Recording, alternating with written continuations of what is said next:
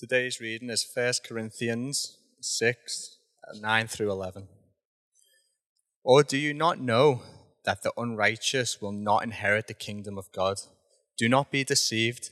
Neither the sexually immoral, nor idolaters, nor adulterers, nor men who practice homosexuality, nor thieves, nor the greedy, nor drunkards, nor revilers, nor swindlers will inherit the kingdom of God. And such were some of you. But you were washed, you were sanctified, you were justified in the name of Lord Jesus Christ and by the Spirit of our God. You may be seated. And as you're being seated, let's just pray together. Yeah, Father, the, the text we just heard read is um, probably abrasive to many of us. And yet, uh, I think it's abrasive in a way that we don't actually quite anticipate. I think the abrasion and the confrontation is actually greater than what we think at first glance. Father, would we this morning see your good news for what it truly is good news? Would we delight in your good news as a church? And would we, filled with your spirit, clear on who we are as your people, act like this good news is in fact true? We pray these things in Jesus' name. Amen. Well, it is good to be with you this morning. Uh, my is Jake. I'm part of the team. If you're new or visiting, I would love to meet you, get to know you. Uh, as you can tell, you came on a fun Sunday.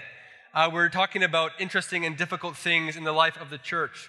But that's what happens when we preach through God's word, is that we don't get to choose and pick what we want to talk about. Uh, God's word tells us what we get to talk about and how we're going to talk about it. And so I'm excited to unpack it with you. I want to begin this morning by suggesting that in war, deception is a powerful weapon. In war, deception is a powerful weapon. Uh, one of the unsung heroes of World War II was the 23rd Unit, uh, otherwise known as the Ghost Army. And the Ghost Army was not armed uh, with rifles and artillery and tanks and landmines. No, the, the Ghost Army in the Second World War was armed with inflatable tanks, inflatable cannons, and inflatable planes and trucks. Uh, the weapons of the Ghost Army were loudspeakers simulating uh, the sounds of advancing troops and, and radio messages intended to mislead the enemy. And the Ghost Army, but by all accounts, in the Second World War, was a tremendous success.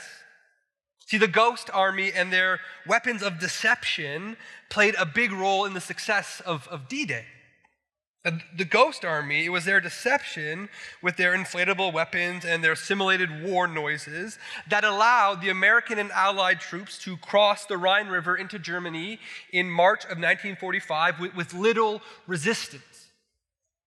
In war, deception is a powerful, potent weapon. Did you know that you're at war this morning? That you're at war.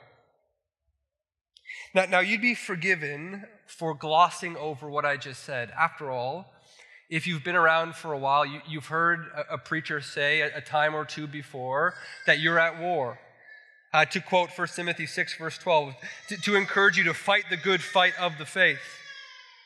You've heard in Colossians 3 5 to put to death, therefore, what is earthly in you. You've heard 1 Timothy 1 18 before. Paul urging us to wage the good warfare. You'd be forgiven, is what I'm saying, if you just gloss over what I just said. I'm likely not the first pastor to tell you that there is a cosmic war for your soul and for my soul. A war between the domain of darkness and the kingdom of God's beloved Son. That's Colossians 1:13. But this war is not the stuff of ancient folklore or movie epic. It's not a war that's true for some Christians and not true for other Christians. It is true for all of us this morning that you are at war. And in war, deception is a powerful weapon. And so here's how our text comes to us this morning. 1 Corinthians 6, 9 to 11 comes to us this morning like, like a bucket of cold water, uh, shocking us awake, waking us up out of our slumbering stupor. 1 Corinthians 6 9 to 11 comes to us like a shocking revelation at the end of the film. Suddenly, everything makes sense in view of what we just learned. Our text does all of this because it reveals to us this morning, to you and to me, the great deception used by our enemy in our great cosmic war. And our text, I'm so excited. Can you tell? Our text tells us two things this morning. Two things the world, the flesh, and the devil have lied to us about our whole lives. It tells us two things. Ready? It tells us first how bad sin is. And second, it tells us how good the gospel is. How bad sin is and how good the gospel is. And so open your Bibles, have them there. I don't have my water with me. I don't know why I looked down. Have your Bibles open to 1 Corinthians 6, verses 9 to 11. And the first point is this How bad is sin? Actually, yeah, can I get that, Maze? Sorry. Thanks, darling. How bad is sin actually? Actually, how bad is it? Uh, we should pick up the point where Daniel left off last week. If you're new to this series, we're going through 1 Corinthians, and we saw last week that the church in Corinth uh, was a particularly litigious church. They liked to, and they got in the habit of, suing one uh, another. And matters that should have been discussed and resolved internally had instead become matters that were external matters that were being debated and, and fought over for the world to see. What's worse, th- these public trials in Corinth were not at all about justice.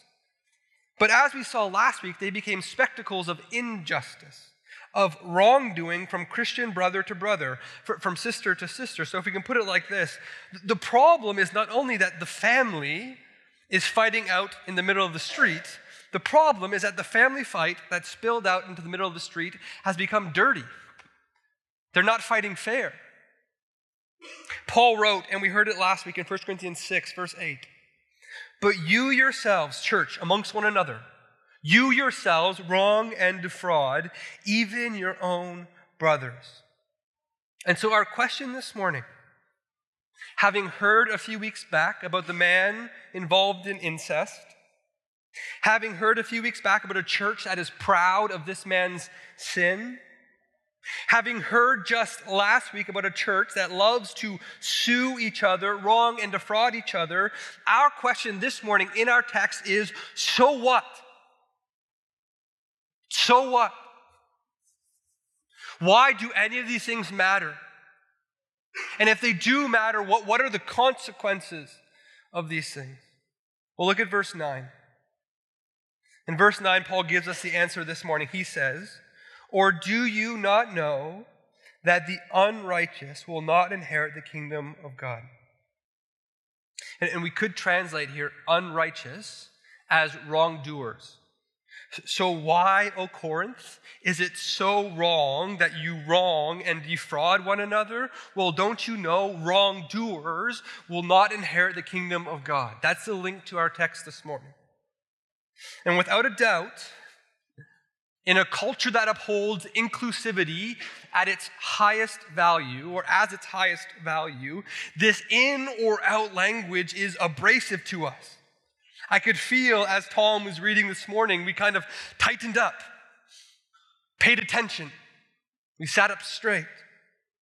And our horror is only multiplied or amplified when we find out just who exactly Paul considers these wrongdoers to be.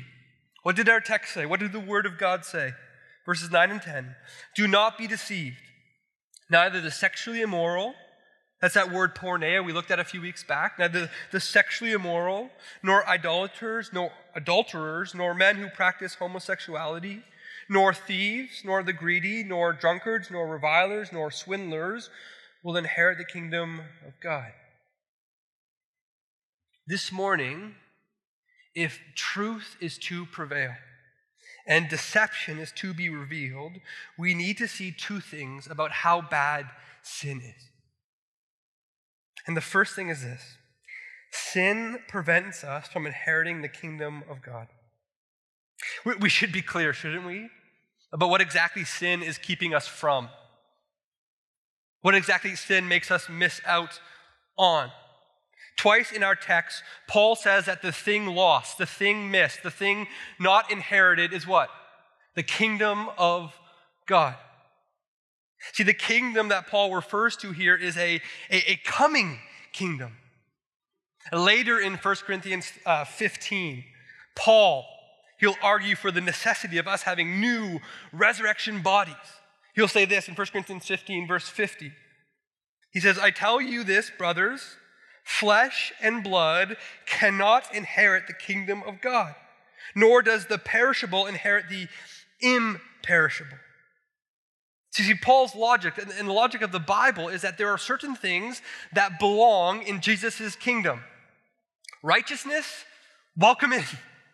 New resurrection bodies given to us by Christ Himself, welcome in. Unrighteousness, wrongdoing, Body subject to decay and destruction, it's not fit for the kingdom. See, in Jesus' renewed creation, his kingdom, there will be no suffering in our body and no suffering for our sin. It will be as things were always intended, and it's here that the war will finally be, be over. And, and we should not miss what, what Pastor Paul is doing this morning.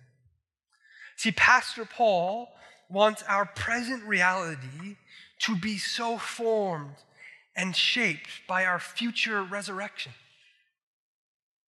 That's the logic here. You know, I think, and I could be wrong, I don't think I'm wrong. I think we think far too little about Jesus' kingdom. You know, after Easter, we're going to have a three week series as a church called Desiring Heaven. And we're just going to think about eternity, think about Jesus returning.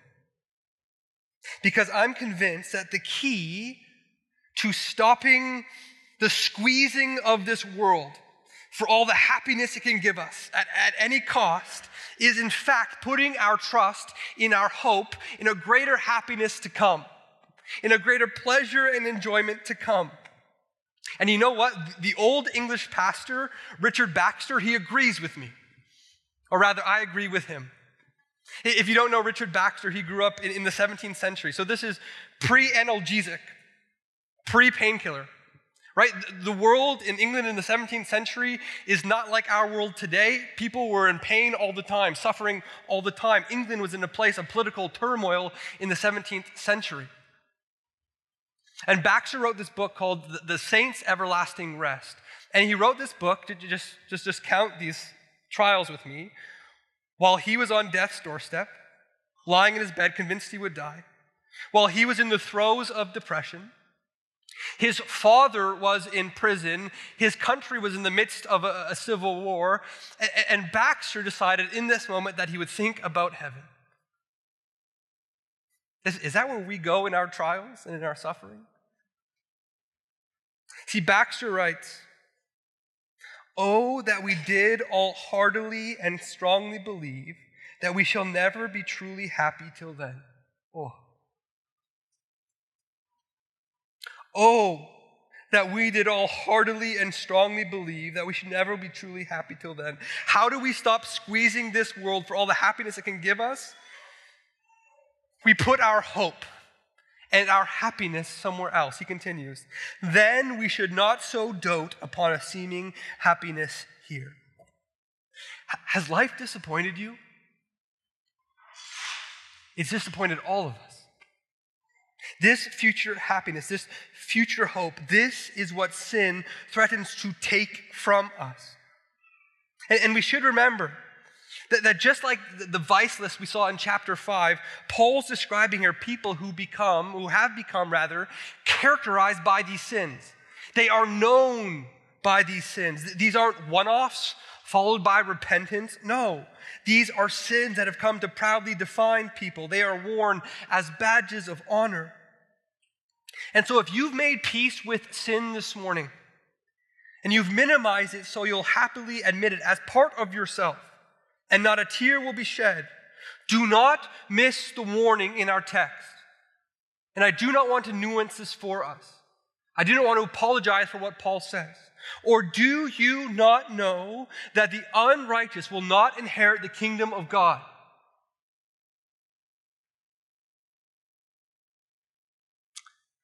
I was a first year Bible college student. And up until that point in my life, my, my, my, teenage years and my early adult years had been defined by sexual sin. And, and I really thought, you know, this is bad. It's not good, but, but it's not that bad. And, and my sin had become to me like, like, a, like, a, like a roommate, right? Like a strange roommate.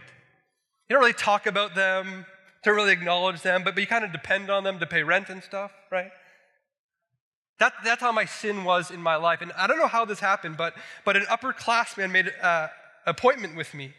And we went out, and at Bible college I went to, there was one restaurant, and a restaurant is a generous term for what it was. It was a gas station with a seating area. And we went out, and I can remember what booth we were sitting in. And I told him about my, my, my sexual sin. And, and he looked at me, and he opened 1 Corinthians 6, 9 to 11, and he read this to me. Or do you not know that the unrighteous will not inherit the kingdom of God? Do not be deceived.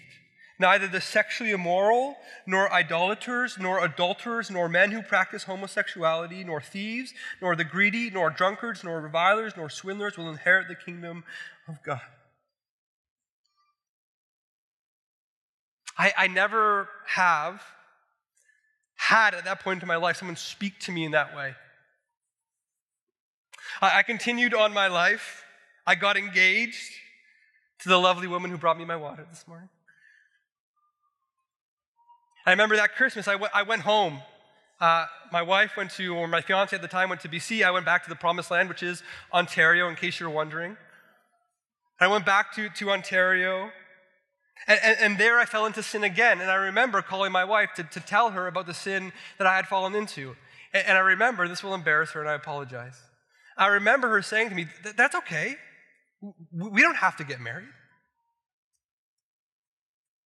Those two moments of the brother sitting across from me in that booth, my wife saying, It's okay, we don't have to get married, it told me in that moment how serious sin was. See, some of us are operating right now sort of on this level where, where, where sin is there, but it's not a big deal. And no one has read 1 Corinthians 6, verse 9 to you. Well, let me be the first. Or do you not know that the unrighteous will not inherit the kingdom of God? Sin prevents us from inheriting the kingdom of God. Second thing, why is sin so bad? Well, all sin prevents us from inheriting the kingdom of God. And here, at this moment, I want to do two things. Uh, the first is to discuss the, the elephant in the room. For many of us, maybe most of us, maybe, maybe all of us, what happened when, when Tom started reading the scripture this morning was this. Do you remember Charlie Brown's teacher? Wah, wah, wah, wah, wah, wah, wah. Men who practice homosexuality, wah, wah, wah, wah, wah, wah, wah, wah. Right? And so, while it's not the only sin listed in this vice list, because of where we're at in our cultural moment, we have to talk about this. And before we get into it, you, will notice I, I, came up with a bunch of books this morning. Uh, that was like, oh no, this is going to be a long sermon. I want to put this on the screen. There is obviously more that can be said about this topic this morning than what I will say. Let's just, can we just acknowledge that? We can't be here all day today. I want to recommend some good resources to you. Uh, the first is by Sam Allberry himself, a same sex attracted man called Is God Anti Gay? Maybe you know of him. He also wrote a book uh, called uh, Why Does God Care Who I Sleep With? It's a great book. Uh, Jackie Hill Perry, Gay Girl, Good God. Jackie Hill Perry is a fantastic writer, like, like a powerful writer. I would highly recommend this book. Herself, Wrestling Through Same Sex Attraction. Uh, along those same lines, Rachel Gilson, uh, Born Again This Way, uh, wrestling through this stuff, wrote a really good book on this as well. Uh, and then if you're like Jake, like I, am less kind of the testimonial kind of you know reader. I want to know kind of just like what the Bible has to say about this. Uh, I can give you two options here. Uh, the first is sort of like overwhelming, and I want to overwhelm you for a second. it's this book, The Bible and Homosexual Practice.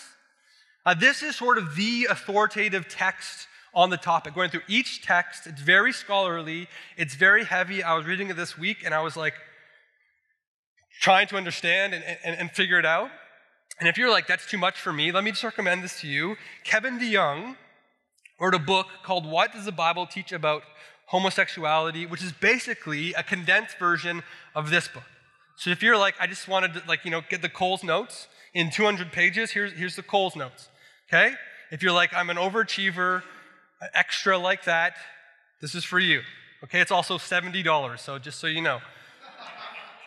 also, and, and I would actually maybe most recommend this book. Uh, Christopher Yuan uh, is a Chinese American brother, wrestled with same sex attraction. Um, he wrote a book called Out of a Far Country. This is the follow up to that book.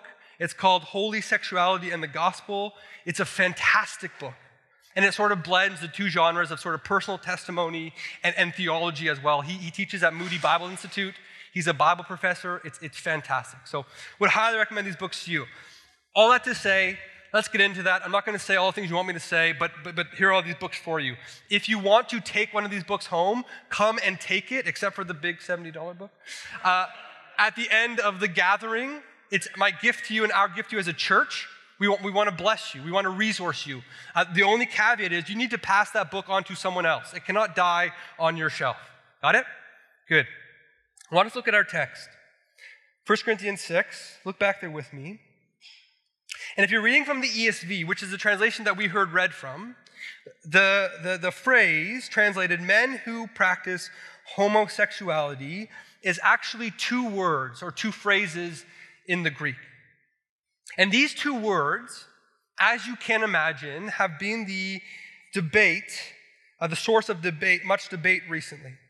While understood a certain way for almost all of church history, these two words have been hotly contested as of late.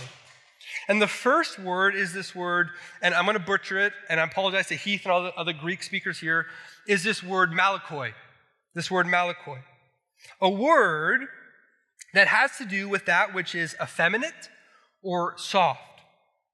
And so, some, a minority of scholars, I can't emphasize that enough, a minority of scholars have taken this word to mean that Paul is merely just parroting the patriarchal attitudes of his day and that he's excluding from the kingdom guys who like fine clothes and romantic comedies.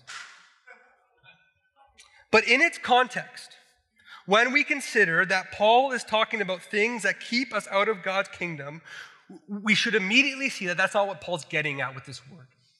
It's not how it's being used here. Instead, malakoi is better understood as seen in this translation by Robert Gagnon, and I'll put it on the screen. And Gagnon, he translates this verse like this Who will not inherit the kingdom? He says, Neither the sexually immoral, nor idolaters, nor adulterers, and then he says, nor effeminate males who play the sexual role of females. And so, what does malakoi mean? Paul's talking here about the man who plays the passive role in same sex intercourse. That's what he's talking about. Again, there is a small and new group of scholars who want to tell you that what Paul's talking about here, really talking about here, is exploitative relationships. That Paul's talking about men sexually abusing boys or male prostitution. But he's not. He's not. Again, he's not. See, as Gagnon writes, for Paul, and really all Jewish literature of that period, so Paul, Philo, other Greek writers, for Paul, all same sex relationships were inherently exploitative. The moment a man takes another male to bed, he distorts and diminishes the other male's sexual identity as created and ordained by God, regardless of whether the relationship is fully consensual and non commercial. If there was any lack of clarity with malakoi, the second word in the Greek makes this abundantly clear. It's this word, arsenokoitai. And again, I butchered it, but when you don't know how to pronounce something, you pronounce it confidently. So arsenokoitai. Heath will correct me later. Now, unlike malakoi, Paul here, with this word arsenokoitai, he's making up a word. He's making up a word. In order to show how the Bible is unanimous from beginning to end in prohibiting same sex relationship, Paul is intentionally echoing the Greek from two sections of Leviticus, from the Greek translation of the Old Testament, the Septuagint. Leviticus 18:22, we read this you shall not lie with a male as with a woman, it is an abomination. He's echoing the Greek from Leviticus 20:13 as well. If a man lies with a male as with a woman, both of them have committed an abomination. So taken together, this term, arsenokoitai, which also appears, by the way, in 1 Timothy 1, verse 18, has the basic, simple meaning of men who have sex with other men. That is why your ESV translates these two words as one phrase men who practice homosexuality. Why? Because it does not matter what role you play in same sex intercourse, it is not God's design for sex. And those who persist in unrepentance will not inherit the kingdom of God. And before we leave this topic, I want to speak a hard word and a desperate word. A hard word and a desperate word. And the hard word is this If you are here this morning and you consider yourself both a Christian and an LGBTQ ally, someone who promotes and champions same sex relationships, the reality is, according to Scripture, you are no more of an ally of same sex attracted people than the executioner who leads the guilty by the hand to the guillotine. You are no ally. It is to you that Jesus is speaking when he says in Matthew 18, verse 6, Whoever causes one of these little ones who believe in me to sin, it would be better for him to have a great millstone fastened around his neck and to be drowned in the depth of the sea. Your response this morning needs to be one of repentance and asking your same sex attracted friends and brothers and sisters in Christ for forgiveness for how you've confused them, for how you've led them astray. That's the hard word. But there is another word I am much more eager to speak. And there's a group of people this morning that I am desperate, desperate to speak to. And that, those people, are my beloved brothers and sisters in Christ who, for as long as they can remember, have struggled with same sex attraction. See, the best translations of uh, 1 Corinthians 6, verse 9, have this one thing in common. They all have this one thing in common. They all denote a sense of activity, of participating of, of giving yourself over to these desires, giving yourself over to these temptations. This is not, Paul's not saying that the temptation or the struggle itself is sin, but acting on that temptation, acting on those desires is. See, I am desperate this morning to communicate, to be heard. Please hear me. Please hear me. To the same sex attracted among us that this is a place where you can be honest about your struggle, male or female. This has been, is, and will always be a church where the sexually confused, broken, or abused are welcome. Where all of us, all of us, whether our inclinations are to homosexual or heterosexual sex, all of us submit our sexuality to the Lord Jesus Christ. I am desperate this morning to communicate to the same sex attracted among us that your battle is not worse or of a different type than the man or woman tempted to watch pornography, to the man or woman tempted to cheat on their spouse or tempted to get drunk. Do you remember how this point began? All sin, drunkenness, embezzlement, greed, verbal abuse, theft, all of it, all of it keeps us from inheriting God's kingdom. Then the lie and the deception of the enemy is that sin isn't real. And if it is real, it isn't that bad. And if it is bad, it's not bad enough to keep us from the kingdom. The truth the, the cold water we so desperately need is that all sin prevents us from inheriting the kingdom of God. Sin leads to death. It is that bad. There is, and I'm eager to get there. I'm sure you're eager to hear this. However, another side to the story. To our surprise and to our wonder, Paul begins verse 11 not in the present tense, as if to say, Well, Corinth, there's no way out of your sin. You're bad. That's who you are. You're just bad people doing bad things, and huh? No, Paul begins verse 11 how? In the past tense. He begins, we read, and such were some of you.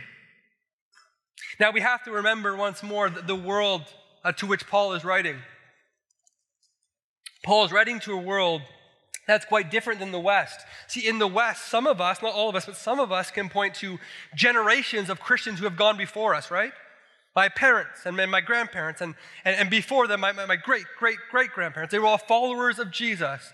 Corinth is this newly planted church.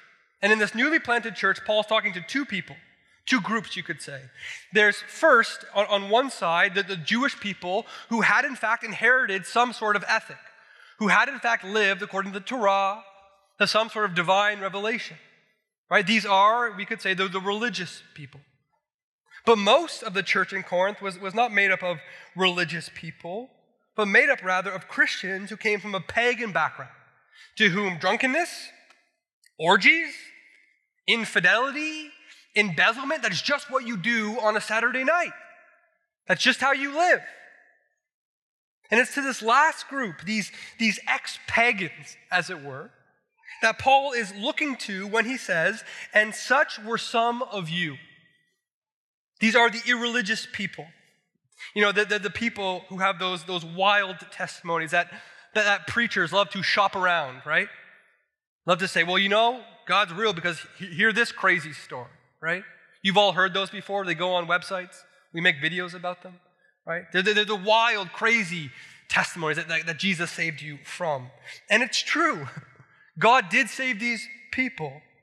But when Paul begins the next sentence in verse 11, we must now see that the identity which he will pronounce over the Corinthian church is not just for these wild ex pagans, it's for the religious people as well. It's for all those who grew up following the rules, doing the right thing. Those of us this morning, perhaps you can relate with boring testimonies. Paul says now, both of you, irreligious party animal and religious Pharisee, both of you, those who slept with a lot of people and those who turn down your nose at those who do sleep with a lot of people. He says, both of you, those who got drunk and those who abstained altogether, thinking it would make you right with God. He says, both of you, which really just means all of us. All of us, you've experienced three things. And before I tell you what Paul says to us, I am once more desperate for you to know that your outcome in this war against this sin, your outcome in this war hinges on believing what I'm about to say. Everything hinges on believing what I'm about to say. First, Paul says, you were washed. You were washed. Do you remember, and Heath announced it this morning, do you remember your baptism? Do you remember it? I want you to go back there in your mind.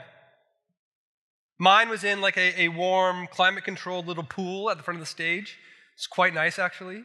Some of you were baptized, you know, a few months ago in the, in the Pacific. It was different. Do you remember your baptism? Paul wants the Corinthians to remember their baptism. He wants them to remember that day when they, they entered the waters.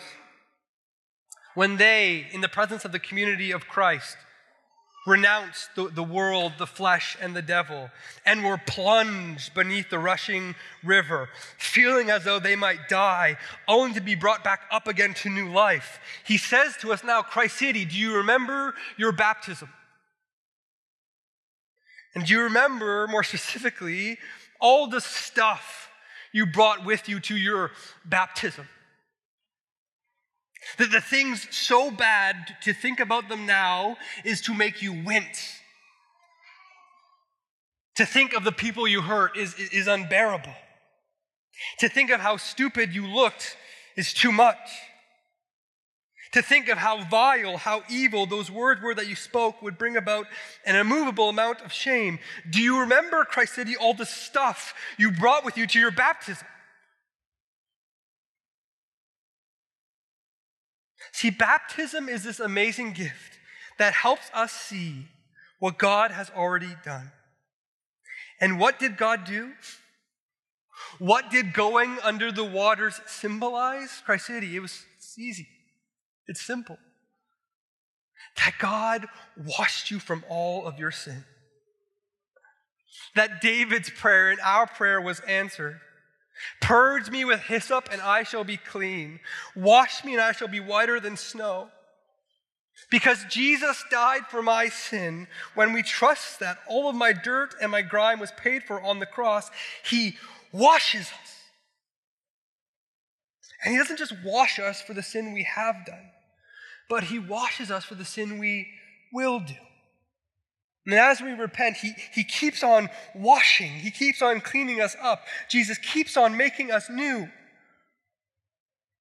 And so the next time the enemy of your soul whispers into your ears, the next time he brings up the faces and places to shame you and make you forget who you are, you tell Satan, He washed me, He cleaned me. Christ made me new. All those things are true, and yet Christ washed me. I am desperate for us to see this this morning, Christ. Can you imagine for a moment what good news this would have been to a man like Paul? You think you've done shameful things? Paul killed and maimed people. Paul is going to spend eternity with people whose murders he commissioned. Do, you think Paul says, Well, he washed me, and then he keeps on going with his day? Do you think this is a fleeting thought to Paul? You know, every once in a while, yeah, my sins are forgiven, and it's small to him? No. He washed me. He washed you. Your sins washed away. If you're in Christ, your conscience purified, your soul renewed. I, I want you to know that this morning, Christ City. Next thing he says, he says, You were sanctified. See, after he washed you, he called you to be set apart. That's what it means to be sanctified. It's this church word for being set apart for God's service. You've been set apart. There has been a break, a fracture, a fissure, a transfer. And though at times it feels like you belong to that old, dark, familiar world, it's not true. It's not. God has called a set apart people to himself, and that includes you. And now, for you to return to your old way of living is as wrong as it would be for a dog to meow or a cat to bark or a rooster to, to moo. It's just not what you do because it's not who you are. You are set apart, holy, other. And it's not what you do because you figured it out, it's what you do because that's not who you are. Remember, look back at the text. Paul speaks in the language of inheritance, not in the language of earning, right? He does not say, Do not be deceived. Do, do you not know? That the unrighteous will not earn the kingdom of God. No, he does not say that. He says, Do you not know? Do not be deceived, that the unrighteous will not inherit the kingdom of God. Flipped on its head, why do the righteous inherit God's kingdom, Jesus' kingdom? Because inheritance is for his kids, it's for his children. It's not for the stranger, it's for his kids. In Christ, that's who you become a holy, set apart child of God. We said this last week. Daniel said this last week. I think I said it two weeks ago. Your Christian life depends on your increasing growth in the knowledge and the love and the delight of that simple truth that you have been adopted in Christ. You've been set apart. Finally, Paul writes, and you were justified in the name of the Lord Jesus Christ and by the Spirit of our God. He, he, here's one of the biggest lies of the enemy There are many, but here's one of the biggest ones. What the enemy doesn't want you to know is that the sentencing, your sentencing, has already occurred. It's already taken place.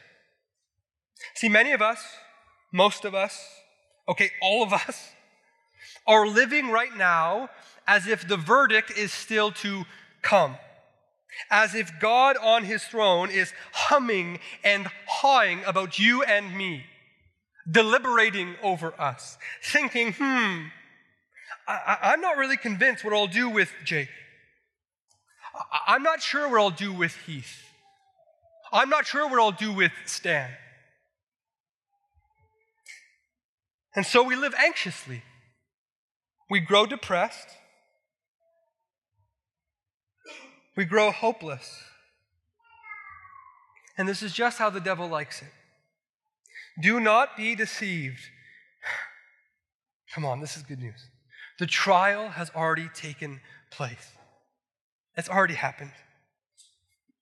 In Christ, you have been declared not guilty of your sin and been placed in right relationship with God and with God's people. Do you, do you see?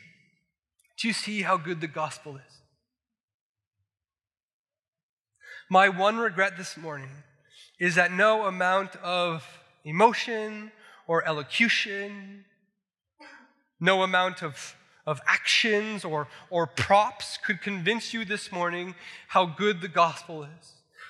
If you get this morning just one tenth of the goodness of the gospel, surely you will be overwhelmed by it washed, sanctified, justified. Here's what the Father, Son, and Holy Spirit did for you. While you were dead in your sin, the Father sent his Son to save you. Jesus died on the cross for the sins and rebellion of all of us, irreligious and religious alike. And having put your faith in Jesus, his Spirit is sanctifying you. He is washing you. He is whispering to you your true identity in a busy and crowded world. And all the while, unbeknownst to us, a trial has occurred. A trial where your fate was decided. A trial where Christ stood on your behalf and said, All go in Jake's place, or all go in Maisie's place. All go, all do what he or she could not do. And he did. Christ said, You received a new identity. And what the triune God, the God who made the heaven and the earth, wants more than anything this morning is for you to receive and walk in this new identity. If you're here this morning and you do not love or know Jesus, the invitation of the triune God who has always existed and will always exist is for you to walk in a new identity, for you to be made new. For you to experience for the first time the washing, the sanctification, the justification that Paul speaks of here. You have been declared not guilty in the cosmic courts in Christ. Today, he wants you to see how good the gospel really is. And if you've been around a while, if you've been around a while, the invitation is no less strong this morning. It's no less beckoning this morning. Receive who you really are. Act in view of this God given identity. There is no four steps I'm going to give you leaving today. There is no homework I can prescribe this morning. You're happy about that. It is simply this receive who you really are. And I know right now, I know for a fact that the enemy of our soul is telling you something very different. And I rebuke him in the name of Jesus Christ. Walk in the newness of your identity. Live according to what Christ has won for you. Be who you truly are, who Christ has made you to be. Refuse, Christ City. Refuse to live in any other reality where sin isn't that bad and the gospel isn't that good. Do not be deceived. Let's pray. Lord, how do we respond? Father, make us a penitent people.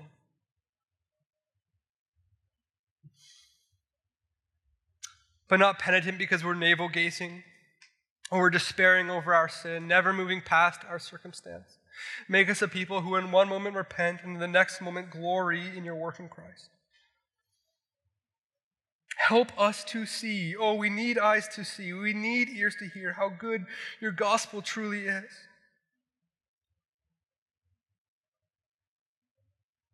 Where we are hard hearted, where our hearts have become stones, break them now in Jesus' name. Where we have believed lies of the enemy, of our flesh, and of this world, we repent and we confess once more the truth that sin really is what you say it is, and the gospel really is as glorious as you say it is in Christ Jesus. Oh Lord, may we be that people. Pray these things in Jesus' name. Amen. Hey everyone, this is Jake, lead pastor of Christ City Church East Vancouver, and I want to let you know about a few things. First, if you're not a part of a local church, let me invite you to join us each Sunday morning at 2605 East Pender Street in East Vancouver for worship, word, and sacrament. Second, if you are new and you want to get connected, let me say welcome. Christ City Church East Vancouver is a neighborhood church committed to making missional disciples for the sake of the neighborhood. If you want to be a part of or hear more of what we believe God has called us to do in East Vancouver, please reach out to me at jake at christcitychurch.ca.